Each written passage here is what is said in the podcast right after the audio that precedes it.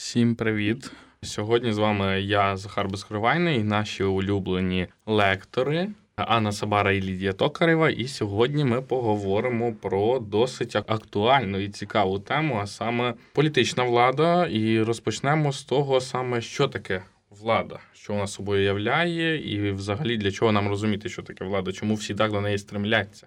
Всім привіт! Ми вже говорили так трошки дуже побічно про владу, для чого вона можете переслухати попередні етери наші для того, щоб плюс-мінус собі прикинути. Але ми не розкривали взагалі питання, що таке влада. І влада це, якщо так дуже загально говорити, це є те явище, яке дозволяє нам керувати іншими людьми. Наприклад, я, як викладач Львівського національного університету імені Івана Франка, маю владу над своїми студентами, та тобто я впливаю на них. Я даю їм певні матеріали, які вони повинні вивчити. Потім вони мені здають там залік чи екзамен.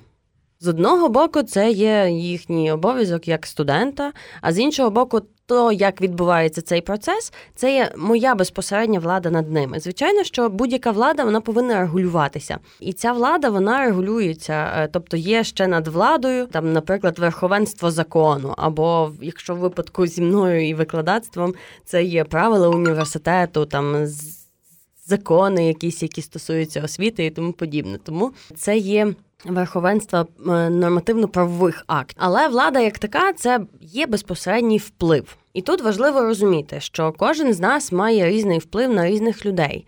Це може бути не лише вплив безпосередній, коли я кажу йди, йди і зроби, будь ласка, ось це. Ну добре, будь ласка, це вже суто від мене. Це моя така особливість е, просити людей про щось, а не наказувати їм. Але влада може бути в наказовій формі чи в формі прохання також. Влада є зараз про що насправді зараз починають тільки говорити. Це є влада е, тих же ж лідерів думок і інфлюенсерів, коли людина, блогери особливо, говорять щось на мільйонну аудиторію, і це є теж певною мірою влада, тому що люди. Слухаючи їх, починають їм не те, щоб підкорюватися, але починають діяти згідно з тим, як сказав цей блогер. І це є влада над суспільством, над масою. Це з одного боку є класно, якщо не зловживати цим. І тут треба розуміти, що влада загальна, от це як власне цей вплив спонукання до дії, незалежно від форми цього спонукання, бо це може бути і підсвідомо, так як це виглядає в блогерів. Може бути свідомий вплив, свідома влада. Це коли ти просиш чи наказуєш, про що я вже згадувала. Але ми говоримо сьогодні про політичну владу, і це трошки вужче поняття, як на мене, ніж просто влада. Привіт, друзі! Власне, сьогодні мені випадає честь говорити з вами саме про політичну владу. Отже, як вже сказала Анна, так влада в нас присутня в усіх сферах життя, і це власне можливість е, однієї групи людей або ж якогось конкретного індивіда нав'язувати по суті свою волю іншим індивідам. Це може здійснюватися не обов'язково напряму, це може здійснюватися опосередковано. Ми не завжди можемо розпізнати цей вплив. Ми не завжди зможемо е, розпізнати, коли на нас впливають чи нас примушують примушують до чогось, чи нас, ну скажімо так, лагідно підштовхують. Але все ж таки в усіх цих випадках ми будемо мати справу з владою. Якщо ми говоримо безпосередньо про політичну владу, то тут варто розуміти, що це поняття більш конкретне ніж поняття самої влади. Це власне здатність. Е, груп індивідів, безпосередньо самих індивідів в тій чи іншій мірі показувати свою волю і, власне, нав'язувати свою волю іншим представникам суспільства, тобто іншим індивідам, іншим класам, іншим групам людей, безпосередньо використовуючи політичні та правові ресурси.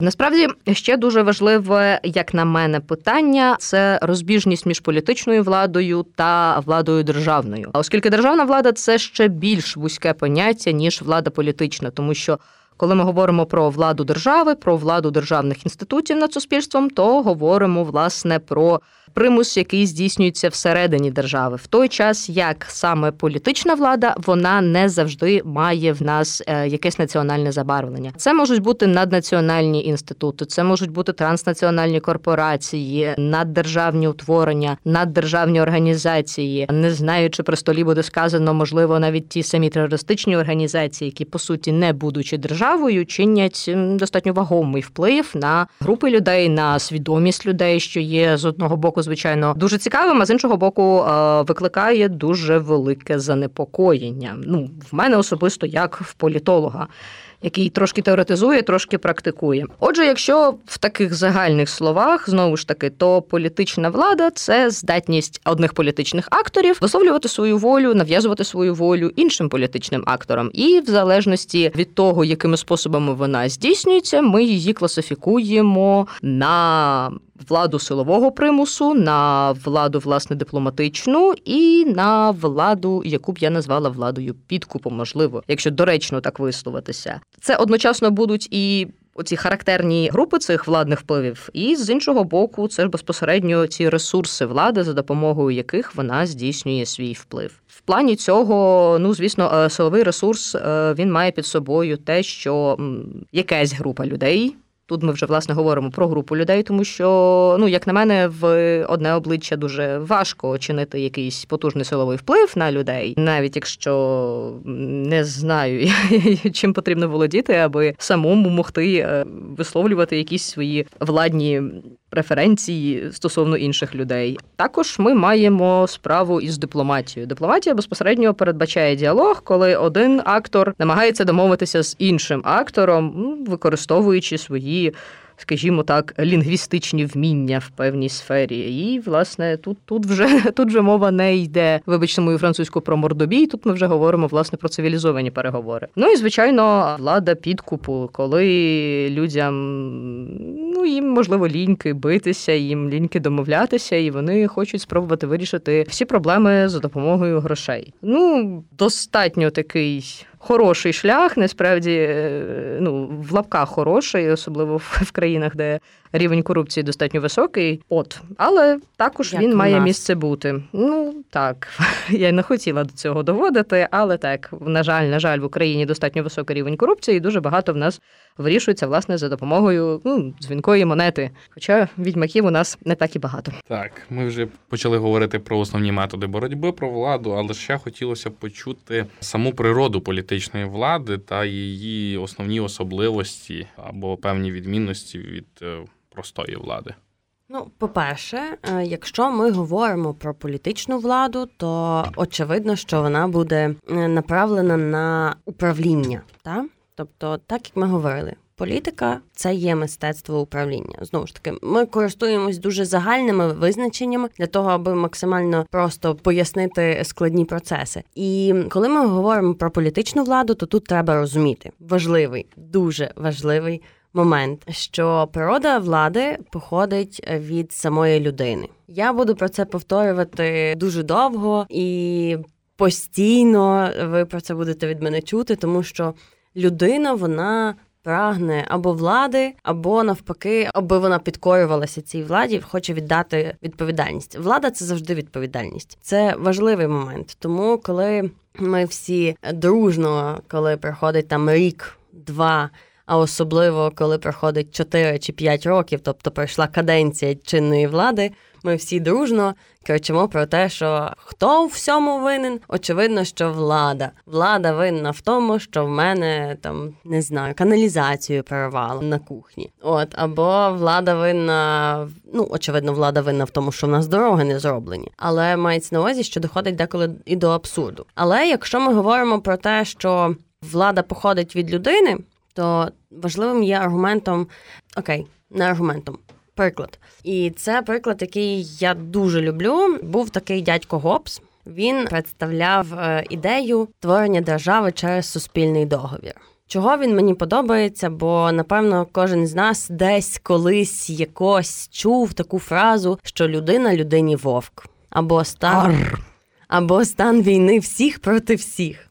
І оця от фраза, е, цей дядько обґрунтовував, що в природньому стані Коли ми от народжуємося і в нас немає ніякої організації ззовні, то ми намагаємося захопити якісь ресурси, аби максимально задовільнити свої інтереси, бажання і тому подібне. І нас нічого не регулює. Відповідно, ми знаходимося в стані небезпеки. Тому що так само, як нас ніщо не регулює, і ми боремось за ці ресурси, так само і інші люди, які оточують нас, також борються за свої ресурси, і це загрожує нашому життю. І тому ми, от частину своїх природних прав, які в нас є в стані цьому природньому, як би це тавтологічно не звучало, ми делегуємо державі. Ми створюємо державу заради того, аби вона нас захищала і аби вона розподіляла ці ресурси. Тобто ми надаємо державі свої права. Взамін ми отримуємо безпеку. Тому основним джерелом влади в демократичному суспільстві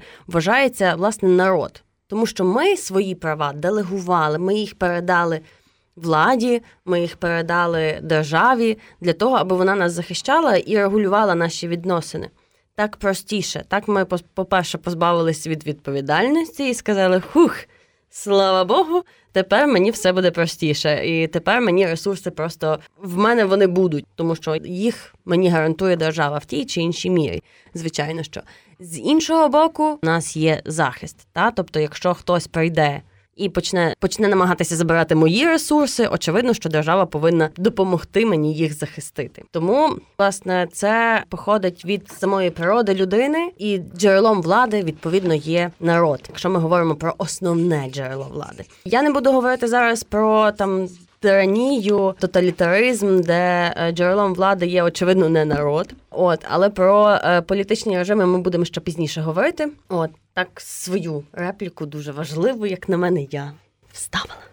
Дуже важлива репліка. Тут дуже хочу з тобою погодитись насправді, тому що вся та могутність, яку народ делегує державі, він складає з себе ці повноваження. Якщо відкинути ну скажімо так, е, забрати з цього рівняння е, суспільство, то повністю все розвалиться, тому що і політика, і політична влада, і політичні режими, політичні інститути, по суті, е, все з приставкою політика або політичне, воно неможливе без суспільства. Тому що якщо в нас є, я дуже перепрошую, не корона. Якщо в нас за владою не стоїть нічого, вона ні на що не спирається, нічим не підкріплена. Люди їй не довіряють і не визнають її. Ну значить, по суті, влади в нас немає. Будь-яка людина може сказати, що вона наділа наділена якоюсь владою, вона е, щось там може, там не знаю, порішати піти. Але якщо е, вона ну ці ці її слова нічим не підкріплені, е, за нею нікого немає, і вона не спирається просто ні на що, то повністю цей картковий будиночок розвалюється. Це це дуже важливо розуміти. Це по факту ця ідея в нас буде лунати таким лейтмотивом по всіх наших подкастах. Що суспільство це ключовий актор взагалі всієї політики і всього політичного, з чим ми маємо справу. Без нього все, все розвалюється.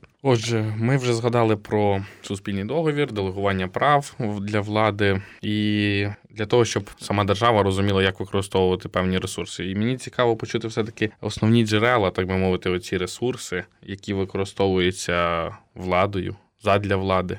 Ну, якщо повертатися в таку більш е, академічну стезю, то всі ресурси влади, власне, політичної, ми можемо поділити на економічні, соціальні і психологічні. Це як нам стверджують мудрі книжки. Зараз трішки детальніше, що це означає. Під економічними ресурсами ми звичайно розуміємо гроші. Влада може ну достатньо ефективно маніпулювати суспільством за допомогою грошей, за допомогою тих самих доріг. Тобто, якщо котрийсь з політиків потребує якихось електоральних преференцій в мешканців, не знаю району Н, він може пообіцяти їм, що їм відремонтують дорогу, побудують садок. Не знаю, їхнє найпривабливіше містечко стане просто туристичною перлиною цього регіону, тобто максимально використовувати грошові ресурси, аби налагодити контакт з суспільством. Чи це добре? Ну на короткотривалу перспективу так, але пізніше, якщо люди зрозуміють, що політик їх, як це на жаль, дуже часто буває, обдурив. Нічого з такого, скажімо, симбіозу в нас не вийде. Тобто одноразова акція.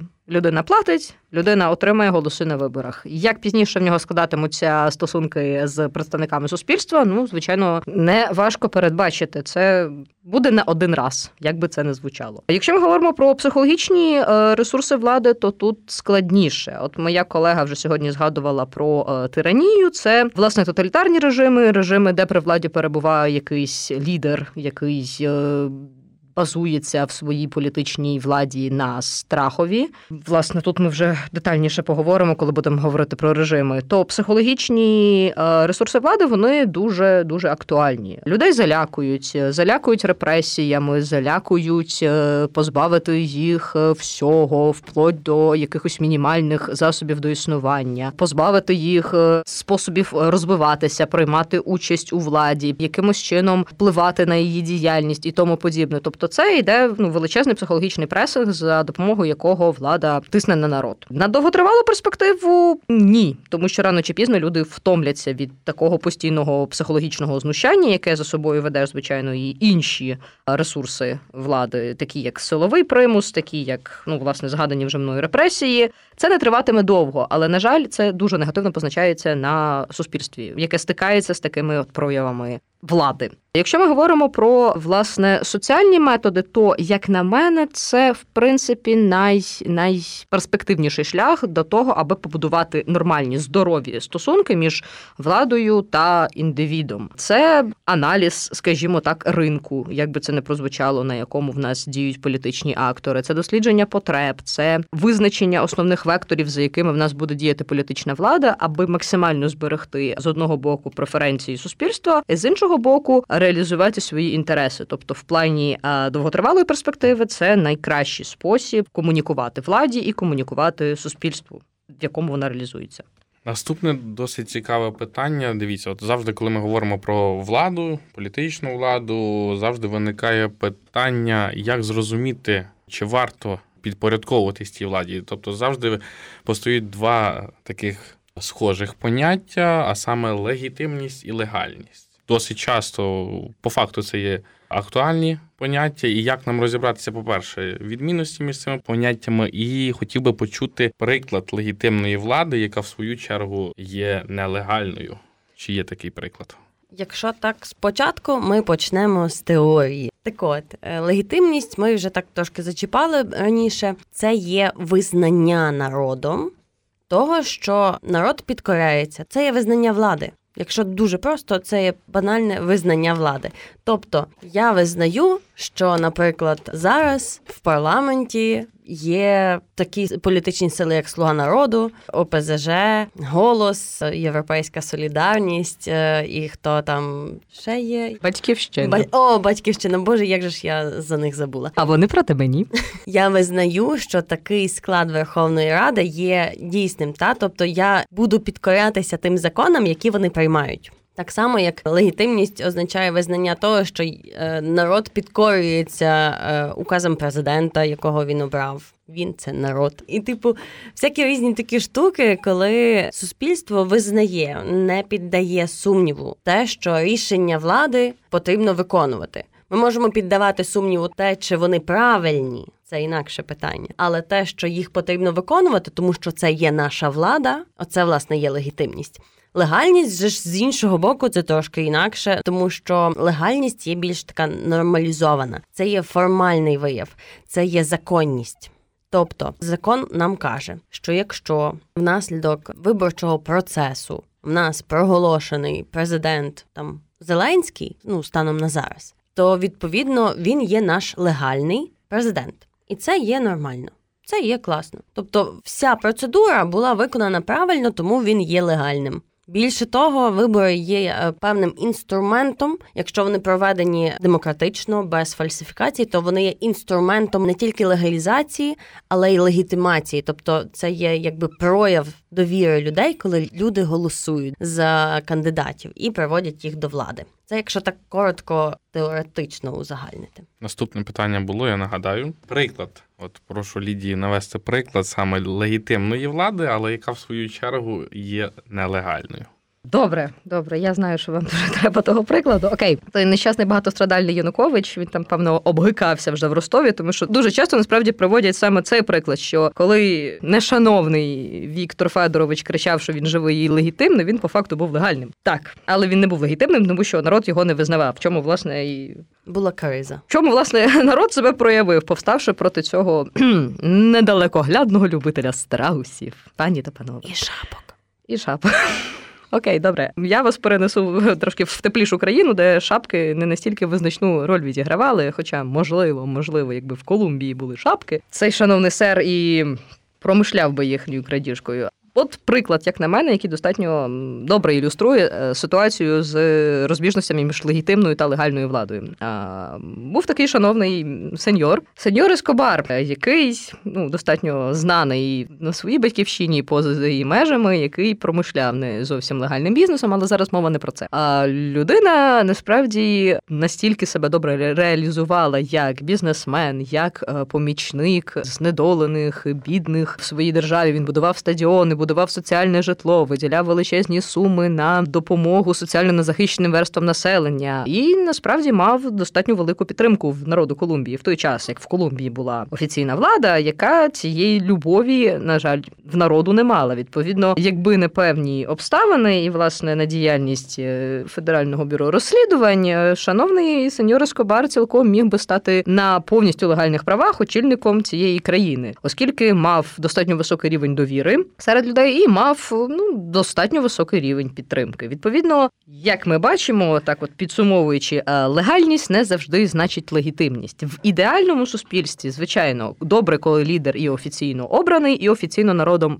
визнається. Але але на жаль, якщо вибирати дійсно між е, легальністю і легітимністю, не завжди законне обрання гарантує політичному лідеру або партії те, що він матиме підтримку народу, і те, що цей народ е, пізніше не втомиться від його влади і не повстане. От якось так. До речі, легітимність насправді можна занести також до психологічних ресурсів влади, так як це дозволяє владі провадити свою діяльність, власне, легітимність. І тут е, дуже така цікава штука є. Не знаю, чи то треба казати чи не треба. От, якщо ми вже згадали, я знову згадала психологічні чинники, то тут є таке поняття як лідери. Лідери, лідерство це класна штука, коли в політиків є наявні лідерські якісь якості. От і коли ми говоримо про ці лідерські якості, тут є такі теж три типи лідерів політичних. Це є прикольний, як на мене, раціонально-легальний тип. Це коли ми визнаємо лідера через його власне діяльність, через його знання, професійні навички. Це той лідер, який нас веде вперед. Тому адекватність що... це дуже важливо. Адекватність це той лідер, який веде країну вперед, тому що він знає, як це зробити. Та і ми це визнаємо. Це дуже класно. З іншого боку, це є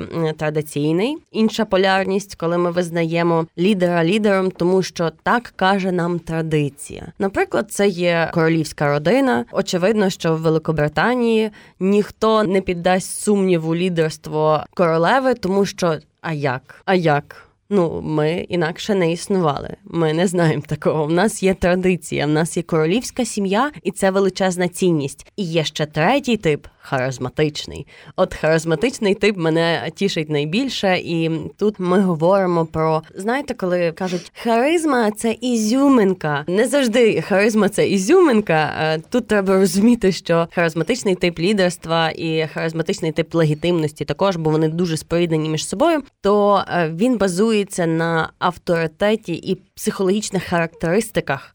Конкретної людини, які ти можеш не розуміти, чому воно тебе тягне до себе, чому воно тобі подобається, так як ти не можеш зрозуміти, чому ти дивишся якесь дивне відео на Ютубі, наприклад. Але все-таки ти його дивишся, навіть можеш передивлятися. Дуже таким яскравим харизматичним лідером був е, Ляшко той, що Олег, той, що кричав, що скотеняки, їв в Верховній Раді землю. Він не хорони його, будь ласка. Ну я не для себе прошу, просто можуть Ні. бути потім якісь. Ні, я кажу про те, що він дуже класний приклад харизматичного лідера, бо він всім запам'ятовувався. Більше того, в нього був стабільний електорат. Що би він не робив, погане чи хороше, він кидався в очі, і оцей електорат, тобто він абсолютно точно захопив свою цільову аудиторію, і він з нею був. Ну єдине, що прецедент зі слугою народу на останніх виборах трошки його вибив з колії, але я думаю, що Олег Ляшко має можливість повернутися, тому що це такий лідер, який я не скажу, що я би хотіла, що він повернувся, але завдяки своїй харизмі і власне цій довірі до його авторитету, він, в принципі, якщо він правильно цим скористається, він може повернутися на велосипеді, який в нього не взяв чинний президент. Так, в принципі, Ми обговорили цю тему досить цікаво. Дякую вам і спробуємо підсумувати трішки зовсім. Так як я зрозумів, влада це є явище, яке, так би мовити, надає право керувати іншим людям, іншими людьми. А політична влада це все-таки безпосередньо вплив е, за допомогою політичних методів. І тут наостанок політична влада вона завжди розрахована на те, аби цю владу зберегти. Це раз, а два на те, аби управляти ресурсами. Ви пам'ятаєте, що якщо ми йдемо до влади, ми завжди йдемо туди для чогось.